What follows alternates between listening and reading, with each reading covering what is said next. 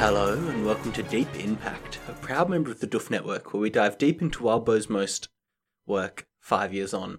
Coming up next is Elliot Diebold. And that was Ur Morehouse. Thanks, Elliot. And we're here to talk about Null 9.6. And so Blake's back and it's all going great. He's back in the real world. No, it's more out of the humanity draining fire and into the everything erasing oven, I guess.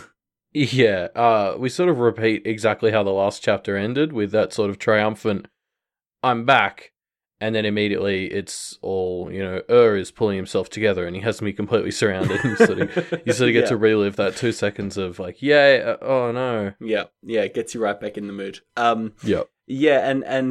Yeah, we're back to all the kind of weird, unfathomable, gross imagery that comes along with Ur.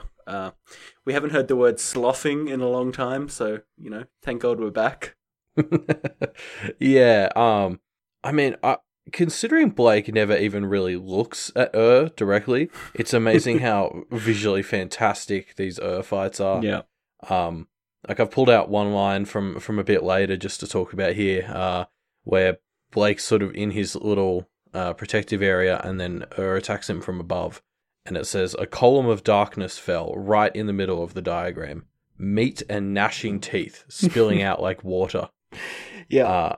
And it's just so cool and nonsensical. It sort of makes me realize, in Rose Senior's little book excerpt in 7.x, she was talking about how, what we see as the results of demonic action aren't actually what they did. It's like the universe plugging the hole, right? So if someone gets turned to stone, it's actually more that they were obliterated and stone was just the nearest thing for the spirits to be like, oh shit, put that there. Yeah. I think that's what we're seeing here with Ur. I doubt Ur is actually all this meat and flesh and stuff, but it's a living thing, and when it's inhabiting space, the spirits don't really know what to do, so they're just imagery of flesh and just being like, oh, I don't know, and throwing it in. It's really cool. Yeah. Yeah, it's an interesting theory. I don't think it practically changes how Blake fights it, but it does explain its weird grossness. Yeah. Well, and I think especially because when we saw it in the drains last chapter, I don't think it was ever described as anything more than just darkness. And the spirits aren't really as active in the drains. Yeah, so makes sense. In actuality, I think maybe it's darkness, and the spirits sort of manifest this as weird flesh monster, which is so cool. Yeah. And at the start of this fight, I suppose, has a very kind of... It's very slow in an interesting way. It has this real vibe of Blake and Ur kind of sizing each other up a bit before the fight really kicks off. Kind of animalistic stalemate where as long as Blake stays still, Ur is also just going to kind of stay still until things pop off. I almost pictured it more like that bit in a fight scene where... if it's a one-on-one fight and there's a flash or something and both people get kind of stunned and there's sort of this race to get yourself back on both legs. They're both sort of coming, Blake is re-registering with what it's like to exist and Ur is kind of coming back from the light god, and they're in this almost race to recover to the point where they're ready to start fighting and they're trying to, take stock of their surroundings and where they're at. It's a slow but tense start to the fight. Yeah. It gets you kind of primed for some of the more intense action that's going to happen later. Yeah. And then, of course, Blake kind of takes a good chunk of this time where he's prepping to notice how, without all the loud sounds and the drains, which I'd actually forgotten about, as well as, the fact that the drains are so dark, he's finding it easier to see and hear. Even amongst all the earnest, just being back in the world. And I mean, he's now out of the drains and he's seeing and hearing more clearly, it's a metaphor. Yeah. It's a metaphor. Yeah. Yeah. It seems like he's kind of, he's come back. I don't know, more awake in a few senses. I mean, this is an example, but later on, he also kind of feels like he's, I don't know how to quite put my finger on it. Just kind of more alert than he was before he went into the drains, and definitely then when he was in the drains. Yeah. Yeah, I mean, I think, like, you know, because it's packed, the line between metaphor and reality is a blurry one. Yeah. But just the imagery of him coming out of the drains, and thanks to how dark and loud the drains were, he can now see and hear more clearly, but despite not being fully functional. Like, that's, you know, he's also thinking more clearly because he's more accepting of reality. Like, you know, it's just, it's good. Yeah, it's good. There's also a little bit where Blake, he's aware of how massive Ur is now. Like, he describes Ur as very massive. And it reminded me of what Isadora was talking about in 7.x. Like, I'm wondering, like, is this some cool new other sense TM that he has? I don't know. He can now kind of sense Ur's massiveness a bit more. Yeah, like, I don't know what to do with it, but it stood out to me as something where I was like, oh, you know, is this hinting at something? Yeah. Yeah, interesting. So Blake kind of looks around and sees the only small refuge is a little bit of crisscrossing light that's coming in through the windows. He kind of dives into that, and it gives him some very tentative protection from Ur, in which he can kind of scheme his way out. Yeah, I mean, it's such a blatantly temporary position. Yeah. Like, at the very least, the sun is going to set in, like, what, a few hours tops? Yeah. And even before then, the pattern's going to get distorted pretty quickly, so... It's very much this spot where it's like, okay, cool, now I've got, like, 5 more minutes before I die. What can I do? Yeah, and I'd kind of forgotten, like, obviously a lot of the things in this story feel like Blake is on, you know, walking the razor's edge with some of this stuff, right? Mm. But fighting Ur, like, it reminds me, like, it's so... Fighting Ur is so tentative. Any protection you have feels so flimsy, more than anything else. But yeah, this is like one of the shoddiest defenses that Blake has ever had. Yeah, I mean, obviously, he didn't have much choice this time, but if you stopped walking right into the middle of Ur's factory, your position wouldn't be so tentative, Blake. Yeah, but I think the thing that really stands out to me, we may as well talk about this now before we get into it, is the language of Blake's narration, I think, has noticeably changed compared to the previous fights. He feels... less human. I don't know, that sounds like there's negative connotations when I say it like that, but you know, like just like the word choices and the way things are phrased, it feels like less frantic. Like there's one line I've pulled out here where it says, and this is from A Fair Way Forward, where he's drawing some diagrams, and he says, Ur lunged for me as I drew the fourth line. On a level, I'd expected it. On another level, I'd made the mistake of letting the shadow I cast give him an avenue for attack. I managed to pull my arm back inside the diamond, and Ur didn't pursue. And like, I don't know, that was just a very, like, emotionless passage, I guess, for me. Like there's none of this, like, oh, shit, like, panic. It's just, he's almost kind of analytical in the way he's like, oh, I have made a mistake. Yeah, you're right. I didn't notice this until you pointed it out, but it is there. It's his... Yeah, I guess it's him kind of, I don't know, adapting his mindset to the other mindset of, not worrying so much about your fucking meat suit. Well, he talked a lot last chapter about how he felt less afraid. Yeah. And in this chapter, I really felt that. Like, he didn't feel as afraid. Yeah. Yeah. The other thing is, of course, Blake is back with the hyena sword, and it's back to its old... half-useful, half-annoying self. I mean, it's a double-edged sword, literally, right? It very much, like, alternates between helpful and a hindrance, which is great. I don't know. It's such a dick of a sword. Well, and there's something kind of poetic about, you know, the hyena being his last thing that he's fighting with, considering, you know, at least in my mind, they're still framed together and how they were introduced to the story. But I really love this bit where Blake is sort of holding the hyena and just sort of swinging wildly, and Ur manages to grab it, and they enter this weird tug of war over the hyena. Cause, like, the whole time I was thinking, mate, just let it go. Like, fuck the hyena, honestly.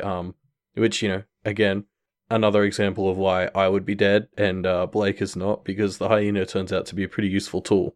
Yeah. It's interesting that he does hold on to it. Like, I guess he's desperate to hold on to any kind of tool that he has, but it feels Like, he's getting dragged out of the circle, right? It feels...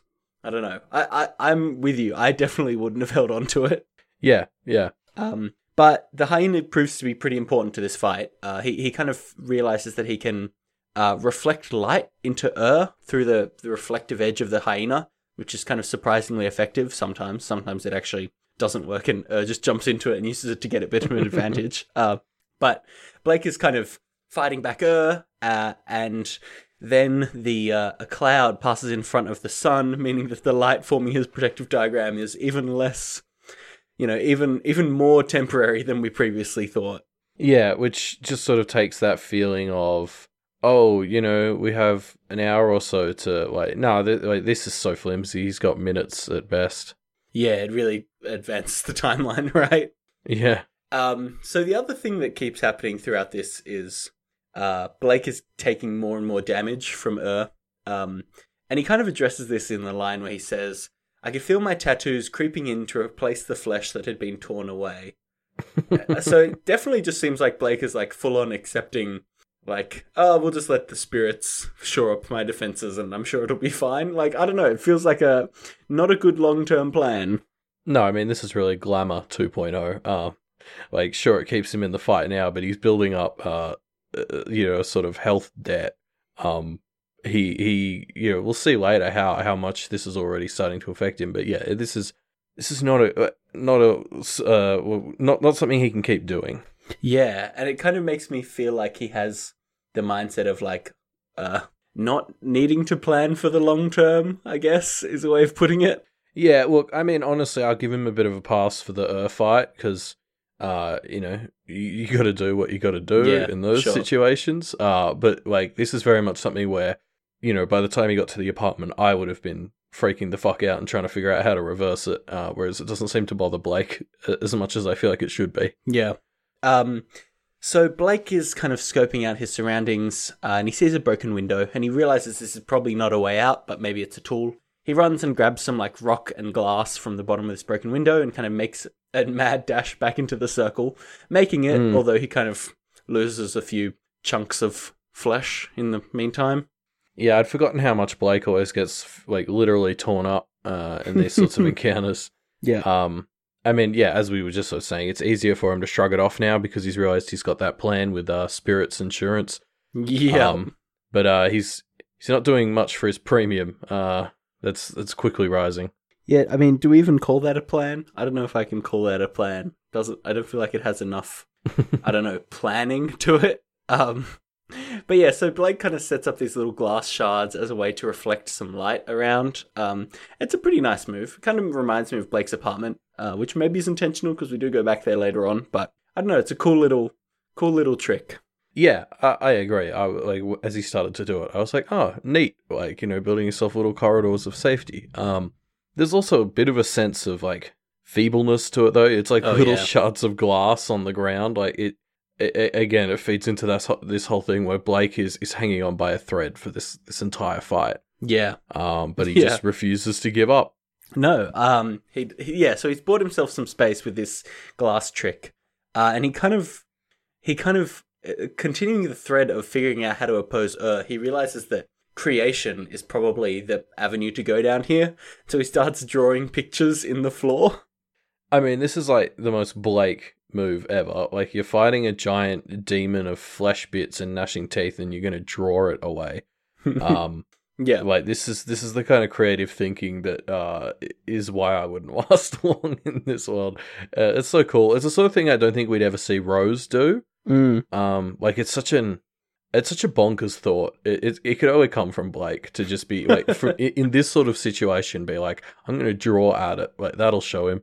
Yeah, but it works, right? And it's cool. It's a very cool moment of Blake making the connection to it being creation and not just light that is opposing Ur, which we kind of touched on with last chapter with the Lord of Light and Noise. Also, as he's drawing these pictures, he's drawing his life and Rose's life, and it's kind of an interesting way to explore the similarities between them and the very slight differences. It kind of feels like he's accidentally forcing himself to be in her shoes a bit. Yeah, exactly. I mean, this is obviously something that's on his mind. So it's not a huge surprise that, you know, this is the first place his subconscious took him when he was looking for ideas of something to draw is their shared history. But yeah, like I also love how like primitive this feels. Like I don't know why, but for me, this just reminded me of, you know, like cave painting or something, right? Like he's in this dark place and he's just drawing little things, and that's very like this invoked imagery of cave paintings and like early humanity. And yeah, I think that's a really interesting imagery to tie into, you know, the guy we just found out isn't really human. Yeah. And as if we needed any more hints that he wasn't really human, he thinks to himself, because his rocks are kind of crumbling as he draws, he thinks to himself, if I chewed off the flesh at one end, at the end of one finger, could I use the bone to scratch the floor? Which is a fucking psycho thing for a human being to think. Yeah.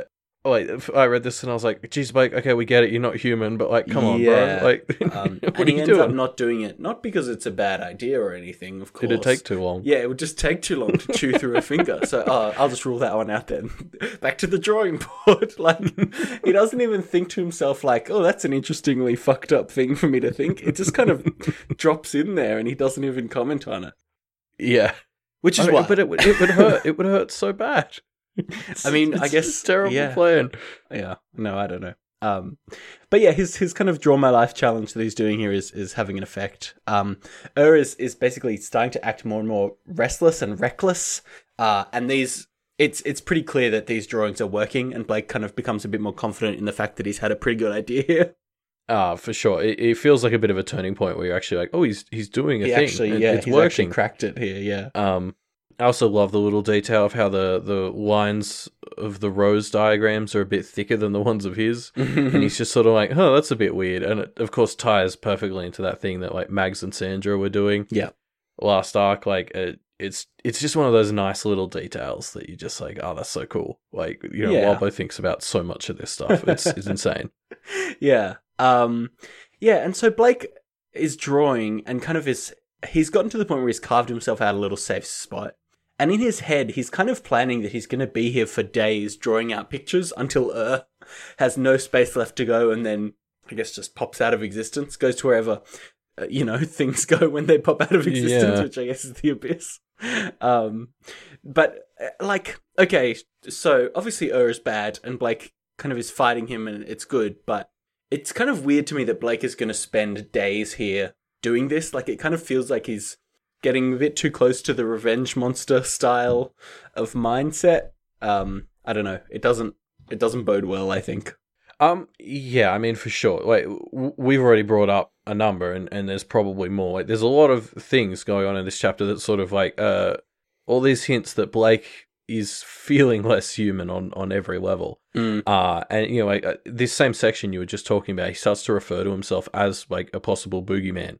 From the drains. Yeah. So I think we're like Arc 10 is going to be interesting because obviously like where this arc leaves things off, Arc 10 is presumably going to be, you know, Blake trying to reconnect with his human friends and you know, he might have some things to confront because he's in these situations he's just starting to toss away his humanity, and I think he's going to maybe have to figure out where he wants to draw the line there. Yeah, I mean, he later on kind of points out that he he doesn't think that he will pass as human anymore.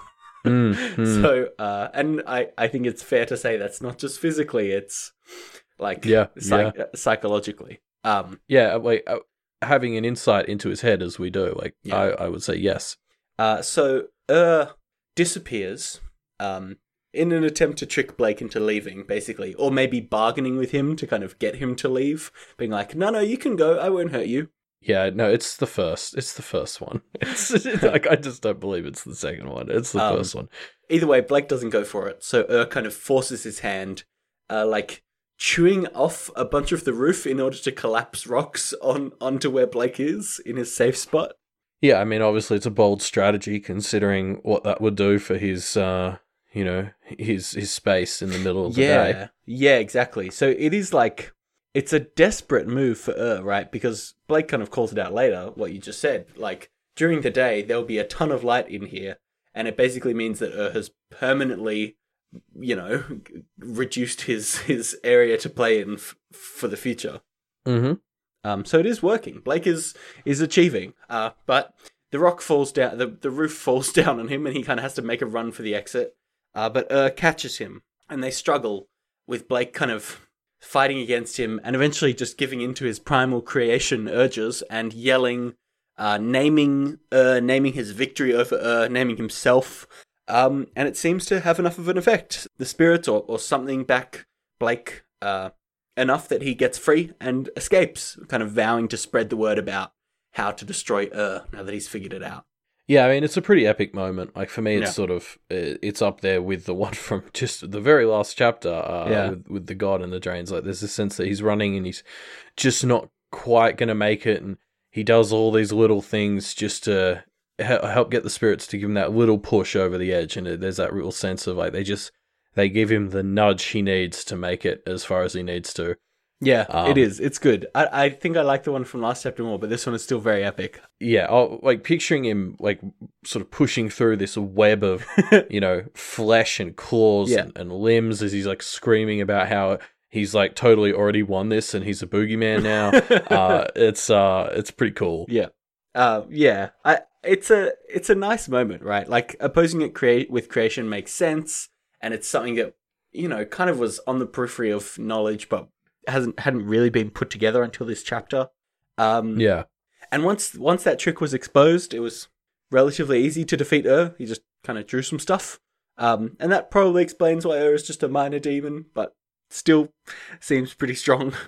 I mean, based on what we saw in 7.x, I'm like, I guess I haven't seen too many other demons to know for sure, but minor still seems like an undervaluation to me. You know, maybe he is sort of easily contained, but shit, man, if you can't surround him, you're in trouble. Like once he's out of the factory, you know, like pretty rough. I mean, that's not going to be good. And I mean, so like, I love this bit after Blake gets out of the factory where he's lying there, and we basically just repeat the opening few paragraphs of the arc. Like Blake wakes up and there's snow in his eyes and it's going down his cheek, like exactly like the rain did. Yeah. And it really completes this sense of like Blake has finished his rebirth. Yeah. Like, you know, we saw him come back to life in our eyes at the start of the arc, and now we see this sort of, for want of a better word, spiritual equivalent of that. You know, his rebirth is complete. He's made it and he's safe. And this. Ending the section with this really gives us that sense. It's so cool.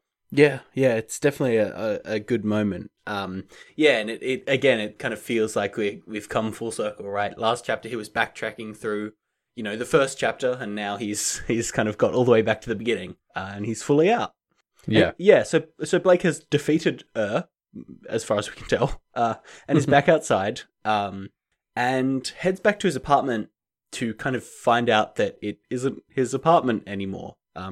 Most of his stuff is there, but it isn't his. Yeah. So first of all, obviously, like, Blake and us, I guess, are using a very loose definition of defeated Ur. Sure. He figured out how to defeat Ur, at least. He keeps talking about how he won, but it's more like he tactically retreated, I would say, at best. Yeah, fair. He made it out alive, so like, it's not nothing, but like saying he won seems strong. But yeah, so obviously, as he said, he's made it to his apartment, and as I was just sort of talking about how the last segment ended on this whole like Blake's rebirth has happened now, we sort of immediately cut to a whole section that's dedicated to showing us that like this is, you know, Blake 2.0. He can't be Blake 1.0 again. Yeah. Yeah, it's kind of like we see the fallout from Blake's connections being severed, right? Obviously, we've seen his connections to people be severed, but he's given up aspects of his humanity, and therefore, you know, this isn't his apartment anymore. And even more than that, his bike isn't there, and we don't really know what's happened to it. For all we know, his bike has fallen into the drains, right? Oh, no, not the bike. Yeah. No, Green Eyes now has a cool bike to ride around on down there. She's doing mad underwater motorbike stunts. I mean, for me, this segment isn't just about the fact that we're seeing what's happened to Blake's stuff because his connections have been severed, but it's also that he can't get them back. Like, it's not, this isn't that he goes back and he's like, oh, I can like try and, you know, reclaim this stuff or get something similar. This is the closest thing we sort of get to that third trial in the future that I talked about feeling like we hadn't really seen. And this is sort of the conclusion Blake comes to, is that his trial for his future is basically that Drains is going to be on his back, making sure that he sticks to what he's learned. Yeah, it definitely seems like it's kind of permeated his life in a way that makes him think, at least, the Drains is watching me. Mm, exactly. So it's, it's not just that these things are severed, it's that he's not even really allowed to try and get them back. Yeah. And that's what we learn here. Yeah. Maybe the most tragic, you know, collateral damage here is his shirt has been drained. So now it's like a drained half shirt, you know, like lost its color, lost its joy. So RIP Blake's shirt, everyone's favorite character. Yeah, it was going through its own shit in the Drains. Like, I had all these visions of when it was a singlet. It was a whole thing. Yeah, the shirt finally realized that its logo was backwards, and it realized, oh no, I'm a reflection of a shirt. But yeah, and so obviously, I mean, something we've talked a bit about here, but you know, obviously to match Blake's seemingly more inhuman decision-making processes, is he kind of looks like a monster now. Like, you know, We already knew the tattoo situation was getting worse throughout the chapter, but now he sort of describes it, and it's like this is bad. Like, he looks more monstrous than like Midge and Corvidae. Like, he's not. He feels very other right now. He's not Blake the human, or the vestige that realized he's not quite human. He's like Blake the other. Yeah, his broken eye has like tattoo branches growing around it and stuff. Well, the birds are getting 3D there. Yeah. Like, it's 3D tattoos, which is just, that's just straight up magic shit now. That's not passable as human stuff. Yeah. It's he is now unable to pass for human, basically. Yeah.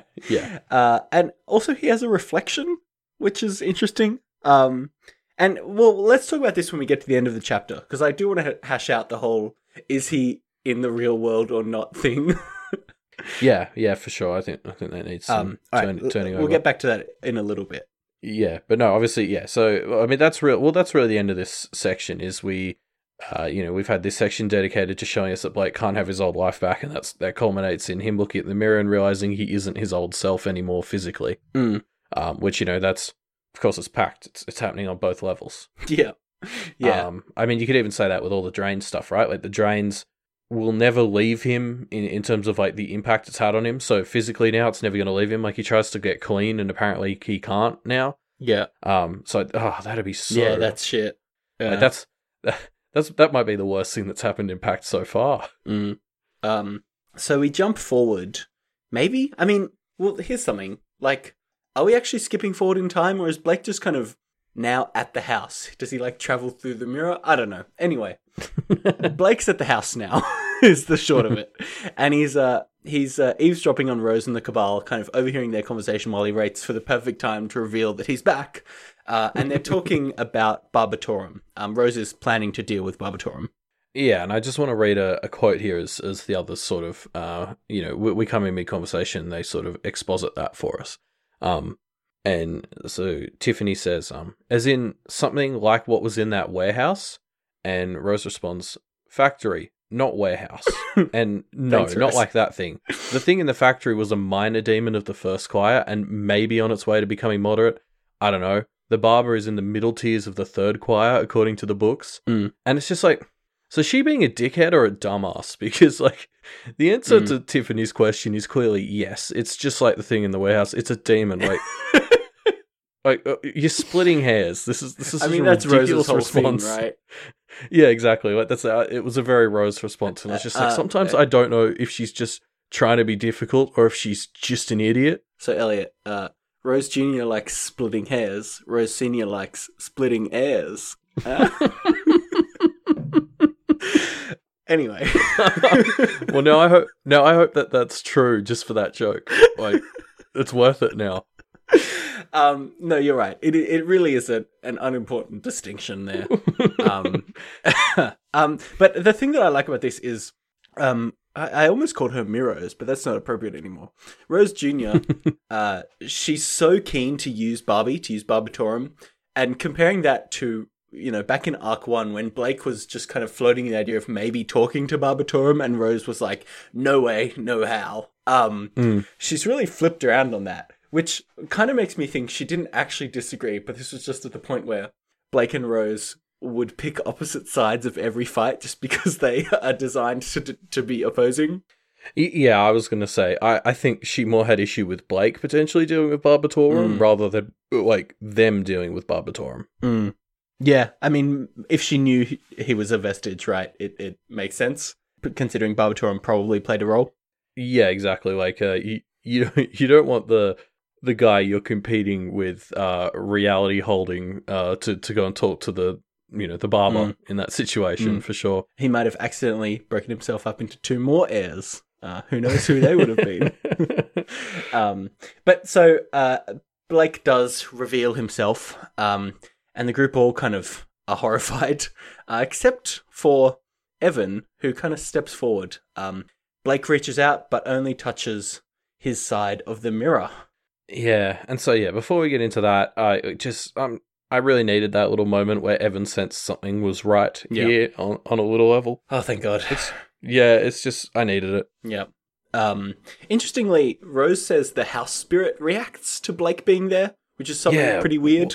I mean, I think there was some stuff to do with, like, the house in that sort of vein in Rose Senior's interlude, like, way back in Arc 1, like, there was this sense that there was a bit more of a life to the house, and Rose Jr. just sort of so casually brings it up here. She's like, "Oh, the house spirit," and I was like, "But what's the house spirit, though?" Well, we kind of as like we've heard that parts of the house have been claimed as domains, right, by previous Thorburns. So it kind of makes sense to me that, like, through the process of that, the house kind of builds up its own spiritual presence that then has somehow gained some form of, like, light sentience or connections or something. Yeah, that makes sense to me, but, like, I want the details, Rose, like, come on. Yeah. So, Blake touches his side of the mirror, so, let's talk about this. Is he in the Mirrorverse? Like, I'm kind of confused by this, like, it's hard to tell, right, because he definitely is now. Yeah, sure, at the end he definitely seems to be. The fight against Ur theoretically could have happened in the Mirrorverse, because we know Ur can go through reflections. Well, I think the big thing here that makes me think that that's possible is there's that moment where he tries to shine the hyena into the darkest area and it just hits this seemingly infinite darkness, and Blake assumes that that's Ur doing something. Maybe that was our hint that he was in the mirrors the whole time. That makes sense. Yeah, I mean, we got the impression from Rose that it was very much like, you know, where the edge of the mirror is, like, that's sort of where things end, so I don't really know. What was he reflecting off while he was in the Mirrorverse? Similarly, and he was using reflections so much in the Mirrorverse, like, that does my head in a bit. Similarly, as I understood it, or at least as Rose explained it, which again could have been a lie, was that she could only be at the house or in reflections that were around Blake, which again doesn't really make sense for Ur or for the apartment, like... I don't know. I mean, there was a bit in Conquest's contest where she actually was showing more ability to move around like that. But yeah, I mean, the assumption I'm working off of moving forward from here is that Blake, or, you know, other powered Blake, you know, this is some new ability he sort of has. And maybe it's still limited to just the house or something, but, you know, I think he's kind of teleported here in a very similar fashion to Rose, but he can maybe kind of do it at will. Yeah. Or maybe he can just visit the house in mirror form from anywhere and then he sort of has to go back to his body in Toronto. I don't know. Yeah, I mean, I guess we'll see in a chapter. No, next chapter's an interlude, so we'll see maybe in 10. I don't know. Who knows what the format of this book is now? It's kind of hard to tell. Yeah, I'm assuming we'll find out in a chapter or in two chapters, but you never know. That's the end of our show for today, almost, because before we go, it's time to revisit answers to our discussion question, which was asking about historical figures who people suspected might have had a trip to the abyss and come back different somehow.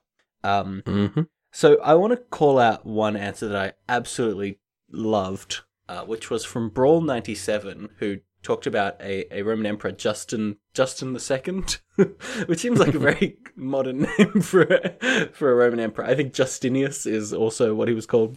And so he was he was, you know, an emperor kind of post the fall of the Roman Empire, I suppose. And he was kind of competent, hyper competent, to the extent that it that the empire was being built back up again, until the Black Death came along, which sorry, Black Death, it was Black Death or the Bubonic Plague? No, it would have been the Black Death. And it kind of messed up all his achievements, as well as taking out a lot of people, obviously, and taking away his kind of health and sanity. And so Brawl97 supposes that that when this disease struck, that was the point at which he kind of entered the abyss. It's kind of easy to imagine diseases wiping out a lot of people and leading to some kind of abyss takeover stuff. Yeah. And then he really went off the deep end afterwards. I want to read out a quote from what Brawl97 wrote here, where he said, "He reportedly heard voices and hid under his bed to escape them. He found servants who could competently play the organ in order to stave off the voices. Somewhat dubious sources say that he bit his servant if they didn't do this at precise intervals, and that he actually ate two of them alive at some point," which sounds like the kind of thing that Blake would do now, which means that I like this. I like this theory. This is basically historical fan theories, and I'm all for it. Yeah, the sudden voice hearing turned cannibalism does seem quite othery, slash, like, yeah, crazy. So yeah, like I can see this. Like, I like this, and I've never heard of Emperor Justin, so I really. I really like, you know, how I learnt a bit of history and also a bit of fake history at the same time. That's my favorite part of these discussion questions, is learning a bit of history and then warping it with some packed historical, I don't know, slash fiction. Another great answer was from Groby46578, who brought up Alexander the Great. Alexander the Great always seems to show up. I know, right? He's such a practitioner. He's very busy. So Groby doesn't think that he doesn't have a specific point that he kind of slipped into the abyss, but definitely feels like it was early on in his life, because afterwards, according to Groby, his life seemed to be kind of defined by being really driven, driven to avoid the abyss. So some examples of this are the fact that he named more than 70 cities Alexandria after himself in a kind of desperate connection-forming attempt.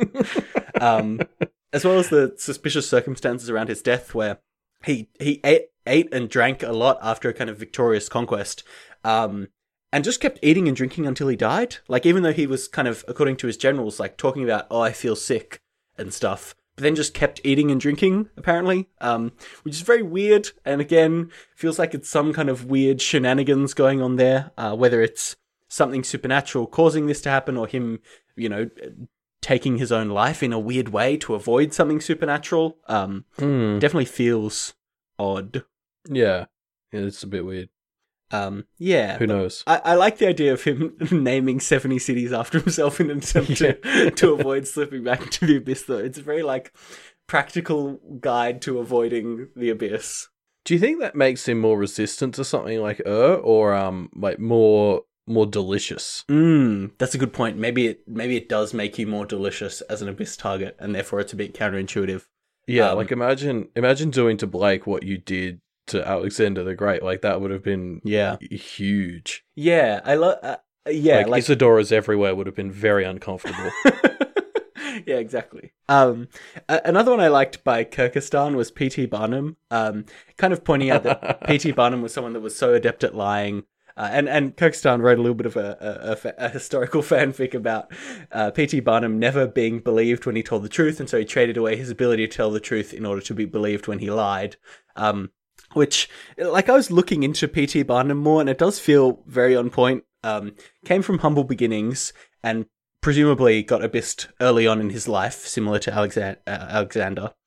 And then became very obsessed with, like, exploiting people, especially people who had, like, physical abnormalities, which feels pretty drainsy. I mean, we explicitly saw in the drains that everybody was losing their physical normalcy, and so I can easily see P.T. Barnum kind of getting accustomed to that and trying to, I don't know, monetize that when he gets back.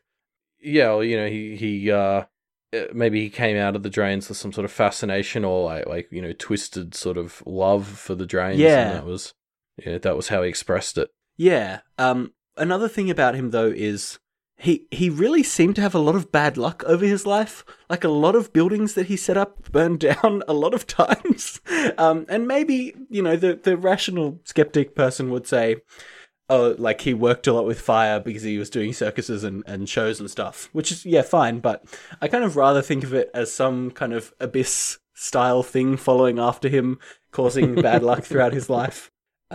I think that's a more fun. No, that sounds more plausible to me as well. Yeah, I'll buy it. One final one I want to call out is Juanson, I guess. I'm not sure how to pronounce that one. Juanson.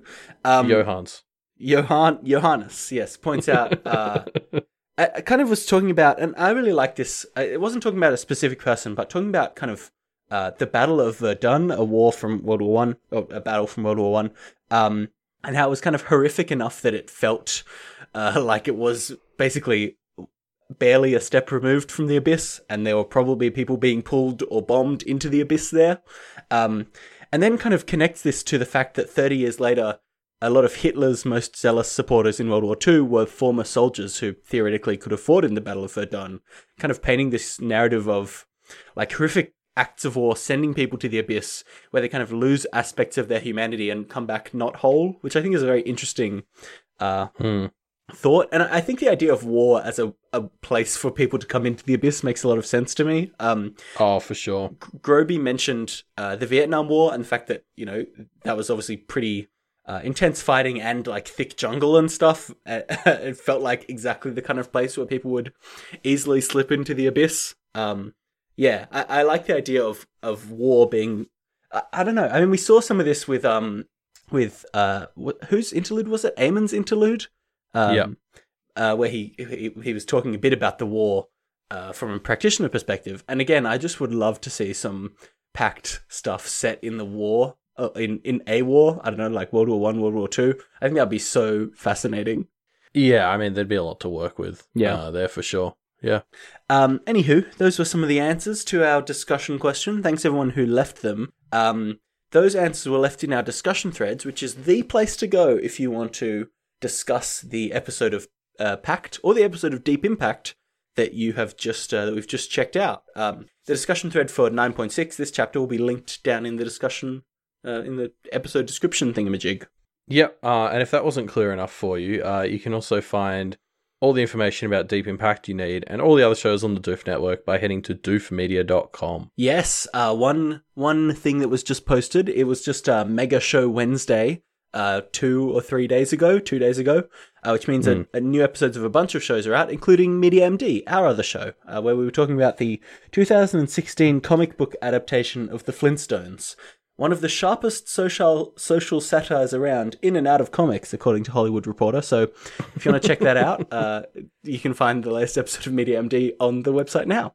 Yeah, I mean, I definitely recommend checking that out. I can't imagine many people have heard of this unless I'm living in some sort of bubble. And it's definitely worth having a look at. These comics are weird. Yeah, I'm really glad that I brought it to you. I'm very keen to get you into more weird comics in an attempt to bring you into the medium. This show and all of the other great shows on the Doof Media Network are Patreon-backed, which means that donations from our listeners is what helps keep these shows alive. If you'd like to become one of those delightful listeners, you can head on over to patreon.com/doofmedia. Yes, and a little known fact about Wildbow is he's covered in tattoos of trees, and the only thing that keeps them at bay is his patron supporters. So head to patreon.com/wildbow. to keep him intact and keep him writing. Yeah. Otherwise, he'll have to chew off one of his fingers and grind it down to bone, and then he'll not be able to type good. What, so use that to type? I mean, I'd have to do all 10. Oh no! Okay, moving on. Got a bit gross there, I think. Something that's definitely not gross is the social media network Twitter. Not gross at all. And if you want to check out our Twitter, you can find us at MediaMDPodcast. Yeah, and so in a bit less than a day after this episode comes out, I'll be live reading at 9.x as we head to the end of Arc 9. The Drains Arc, I guess. That's what they call it. Or the first one, I don't know. Oh yeah, Drain's Arc 1, we call it. So thanks for joining us, folks. Our next episode will be an interlude 9.x, and that will be coming out on Monday the 12th of August, so we'll see you then. See ya. Bye.